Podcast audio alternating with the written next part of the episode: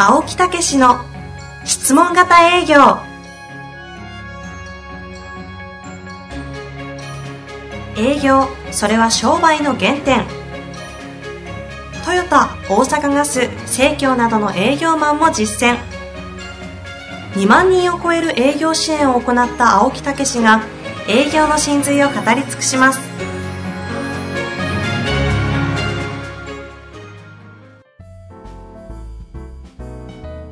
こんにちは、遠藤和樹です。青木武の質問型営業。青木先生、よろしくお願いいたします。はい、よろしくお願いいたします。えー、そろそろ30年計画。あー、ついにいやいやいや。喋ってしまいますか。いや、そんなね、あのー大層なことではなくて、はい。やっぱり10周年という木にね、あのーやっぱり本当にもう一回真剣にこう、広めていこうと。うん真剣にって今までがあかんというわけじゃないんやけど、もっともっと力を入れてっていうね。まあそういうようなことで、えー去年がスタートの年というようなことで、やっぱり各会社、各業界に本物のその営業、専門アドバイザーとして、うんうんうん。えー本当にお客様のお役に立つね、人間を作るっていうようなことをね、それなりに去年やって、えー23人ほど送り出してるんですよね。はいはいはい。うんあの方々は本当にすごいですよね。そうそう。で、活躍してくれてると思うんで、もうそういう人たちを本当にこう、送り出して、業界を変えてもらおうと。なるほど。青木先生がというよりも、業界を変える人たちを通して業界を変えてもらおうと。そういう人たちに本当にそのこう役立つっていうことをね自分の商品サービスを使ってね、えーそういうことを送り出していくことが実は業界を変えていくことになるやろうなというねそんなこう自分ではイイメージ持ってるんですよねはいはい。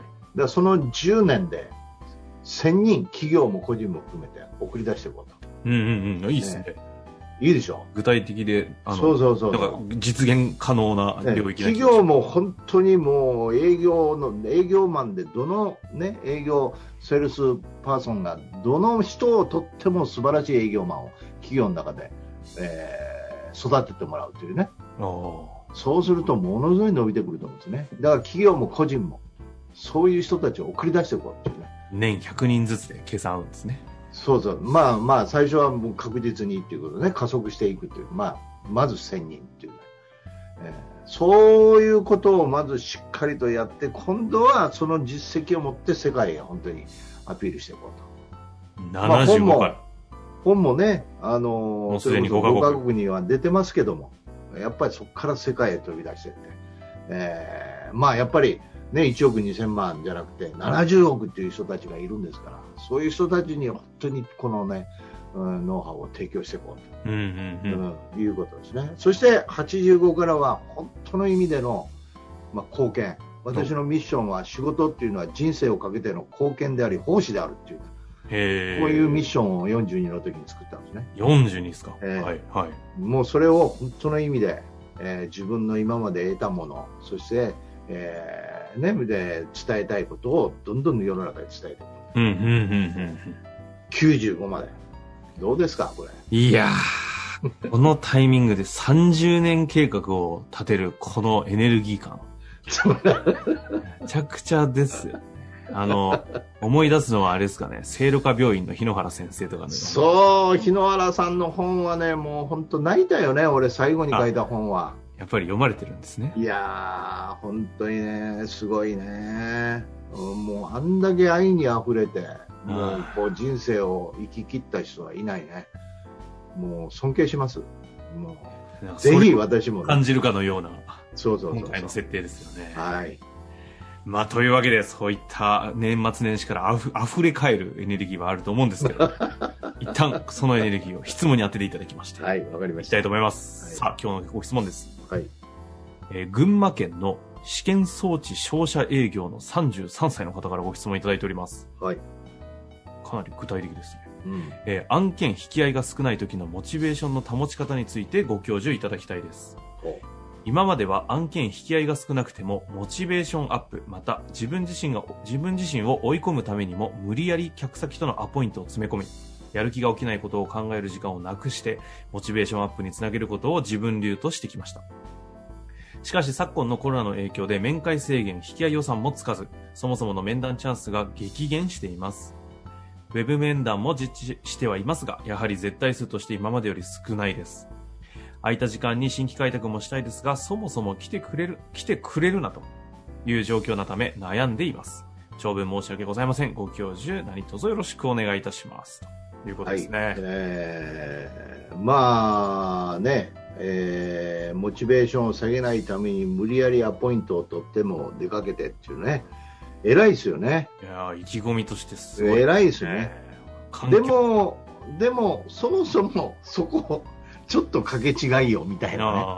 まあそうなりますよね。質そうそうそう。そう。やっぱり、溢れ出る思いを伝えたいと。うんうん、やっぱりこのさ商品サービスで多くの人たちをお役に立ちたいっていう溢れ出る思いがないとね。冒頭から繋がってますね。30年やーっていうこの溢れ出る感と、うんどうにか無理くりアポを取る、この違いですね。サブミッションで溢れ出るっていうのを今年作ったから。ちょうど今ぴったし合うたんですよ、言ってくれてることはね。それ、フレーズ言わなくても溢れ出てますからね。はい。いやね、うん、だから、やっぱりね、あの、そういう意味で、うやっぱりそこを商品を見直す。はい。うん、そしてお客様の声を聞き、やっぱり自分の伝え、えーやっぱりそこの見直しもやっぱりいるしね。うんうんええそれと、やっぱり営業とかマーケティングでの行き詰まりっていうのは、やっぱりちょっとそこをね、やっぱり切り替えるチャンスなんですよね。うん。ほうほうほええやっぱり何かもっとこう方策はあるんじゃないかっていうことでね、やっぱりいろいろ考えていくっていうう。うんね、うんうん。ええいうようなことやと思うんですよね。はい。はい。ええだから、あの、もともとの質問の最終的に欲しい答えって何でした？この人の。この方の欲しい答えは、うん空いた時間に新規開拓もしたいですが、そもそも来てくれるなと状況のため悩んでいると、うん。絶対数が減っている。うん。確かに。し究極の質問はどこなんですかね？うんだから結局、まず一人一人の面会をすごく大事にする。それから今やからこそクライアントさん、お客さんのところの、うん、とこから熱心にフォローをして、えそこから紹介をいただくとか。はいはいはい。うん。だからその視点を、まあ、具体的に言えば変える方策をちょっと考えて、そっち側へ乗り出していくとかね。うんうんううん。ん。いうようなことをやっていただくといいと思うんですよね。なるほどですね。確かに、いやでもまさに青木先生が今おっしゃった通りで、どこが問題なのかというところがうん。見えない。うん。ですが、営業の担当者としてはやらなきゃいけないんだけどできなくてどうしようってことですよね。うんえ、これで、で、改めて今の青木先生の話を踏まえて、起点となるのはど、どこってことですか？いや、だから、あの、そもそも、あの、無理やりアポイントを取ってでも出かけるようにしてたということ自体がもう限界なんですよ。そうですよね。頑張ってたけど。でそこだからもう一回商品を見直して、はいはいはい。ええ、ほいでお客様の声を聞いて、なるほど、声をうん。まず自分の商品サービスを切り替えるチャンスということ、うん、商品自体、それからマーケット自体ももうもう一回考えるチャンス、これ商品自体を切り替えるってどういう意味ですか？あの、商品自体をそのもう一回見直すっていうことね。その商商品そのものは試験装置なんできっとあのあれじゃないですか。あると思うんですけどそのどう提供するかという価値提供の仕方を見直すということですか？サービスとかね、そういうようなことですね。ええというようなことで、えーやっていただく。だから、マーケティング、マーケットももう一回見直す。それから、あと、顧客へのサービス、商品というものも見直す。それから、サービこあクライアントさん、現存の顧客に対する、今度はフォローアップっていうのも見直す。そういうことで切り替えていくチャンスになるっていうことですね。うんなるほどちょうどまあなんかポジティブシンキングではないですがえちょうど立ち止まったタイミングはこれチャンスにも聞こえるわけですねそうそううそう。そうでいやだから去年の4月コロナね3月2月、はい。2月ぐらいから怪しくなってきて4はい月、はいはい。2月ぐらいに研修入ってたんですよ。うん。うち4月に全部なくなりました。おーそうでしたよ全ね。部なくなりました。そうだそうだ。ええ、で、その時に2月ぐらいから個人のとこへ切り替えていった方がいい。まあ、まあ、今年の方針でもあるんですけど、去年のね、方針でもあったんですけど、それを一気にもう個に切り替えていったっていうね。はえだから4月、5月というのはもう全部個人のフォローアップ。でも個人のフォローアップ、営業皆さん行けないですよね。あ。はいはいはいい。けないけど、じっくりと考えるチャンスではあるんですよね。なるほどなるほど。ええ、でそういうことがやってる間に7月ぐらいから、えー企業研修がどん、うん少しずつ増え出してきた、うーん。ええ、でそうしてる間に個に力を入れるから個のあの要は、えー内容がものすごい良くなってきてはい営業に対する、うん質問型営業の指導の仕方がものすごい良くなってきてむっちゃ今日の質問に対する実践されてるじゃないですか。そういうことか。そういうことか。でもものすごい去年っていうのはうちが切り替わるチャンスになったんですよ。まあ、本当に提供価値の基準がちょっと次元変わったのは、そうそうそうその止まって見直したことだったんですね。そうそう、だからバタバタと、なんかこれ大変やからって言って営業に行くわけでもなし。はいはいはい。えええだけど、子というものをホームページとかいろんなところで宣伝しながら、うん、集まってこられる人、それは満足にたくさんいるわけではないですよ。うんうん。だけど、その人たち、来てくれた人たちを徹底的にやった。やだから今伝説、伝説になりますけど、にもうフォローはお金関係なしで、21日間連続ロープレチェック、まロープレの練習会っていうのをそのメンバーにやってましたよね。メンバーより真沖先生の方が出席するってやつですね。そうそうそうそう。もうお金、そう今日もうこのこのあの時間でこんだけの費用ですが関係ない。えもう今できることを精一杯やってるという中でやってる間に自分のノウハウになったんですよね。ええー、まあちょっと今の話はちょっと究極の基準を見せていただいたんで、うんそこまでっていうことかどうかは一旦わかりませんけど、まさにでもそういうことをしろということですね。そうそう、だからそういうふうに考えると、商品、サービス見直しになったんですよ。なるほど。ええだから、だから先ほど冒頭でおっしゃってた、とは言っても来たお客様一件一件の商談にちゃんと向き合うっていうのは今みたいな話ですね。そうそうフォフォロー、フォローですよね。はいフォローでお客さん、既存のお客さんを徹底的にやって、そして商品、サービスを見直すことにもなって、うん。ええそうするとマーケットも見えた。このマーケットっていうのが今度また見え出した。うん。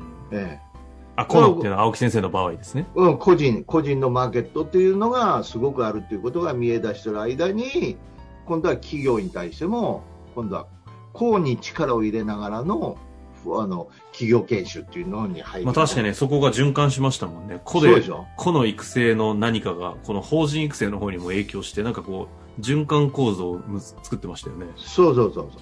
それで、その、オンラインでっていうのはね、いろいろこう言われますけど、はいはい。まあ、まあ、リアルの方がいいとか、研修なんて、この間、10人のリアルの人が参加して、オンラインで、 Zoom で参加してる人が30人いたんですよね。おー4、50人いたんですよ。私は朝の10時から晩の5時までどうやって研修してたかっていうと、あの、リアルの人に話しかけてないんですよ。パソコン開いて、オンラインの人にずっと話しかけて、ええで、その人たちにロープレをして営業ですから、それをリアルの人たちが見てるという、全く逆転ですよ。ウェウェブと現実が逆？ええ、それすごいですねそそれが良かったんですよ。ウェブミーティング研修をリアルで視聴者がいるみたいな状況ってことですか？そうそうそう。それ何が良くなったんですか？え？何が良かったんですか？良かったっていうのは。うリアルに話しかけてる人に基準を置いたんですよね。ああリアルじゃない、まあ逆ですよねうんうんオンラインに行って話してる人に、だ分かりにくい人たちあ。によか良かったっていうのは誰から良かったんですか？リアルの人たちがいいって言ったんですリアルの人たちすごい感激してた。か だって自分たちはある種感覚的で無視されてる感じですよね。うんうん、だけど、その、プロジェクターで大きく映し出して、へえええ。で、私が喋ってるのを生でも見ながら、プロジェクターでも見て。あの、向こうに映ってる人たちを見えてますよね、プロジェクターで。ああああええだからそういう状況ですよ。へえ、面白いですね。だからもうその研修があって、全く逆転がしたっていうのが私の感覚ですね、今までと。はあ、なるほど。だからリアルがね、いあった方がいいよなんていつまでも言ってたらダメなんですよ。うん。まあ、でもこ、今回のこの学びの話は、一旦立ち止まった上で自分の提供している価値が何なのかをもう一回見直すことと、既存のお客さんとの関係を見直すことと、ええその中で新しく来たお客さん一個一個に今まで以上にこう向き合っていくというような、なんかこんなところなんですか？ね。そうそうそうそう。だからそのそのことを一つずつしあのやって行動を起こしていくっていうね、いうことの中にいろんなものチャンスが見えてくる。結果としてピンチがチャンスになるんですよ。私はもう本当にそれを去年も実感しましたよね。いやー、ピンチがチャンスのね、あの、ええ薄っぺらい意味ではなく、なんかちょっとこう、そういう意味で使うんだなという感じがしたところで、え整いましたので、今日の終わりたたいと思いますが、ぜひね、はい。そうですね。改めて今の話を聞いて、一歩一ええ歩ちょっと向き合っていただきたいですね。ぜひええ頑張ってみてください。というわけで、はい青木先生、ありがとうございました。ありがとうございました。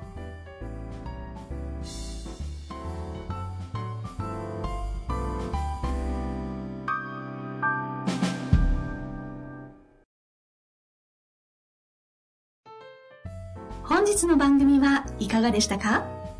番組では青木武氏への質問を受け付けております。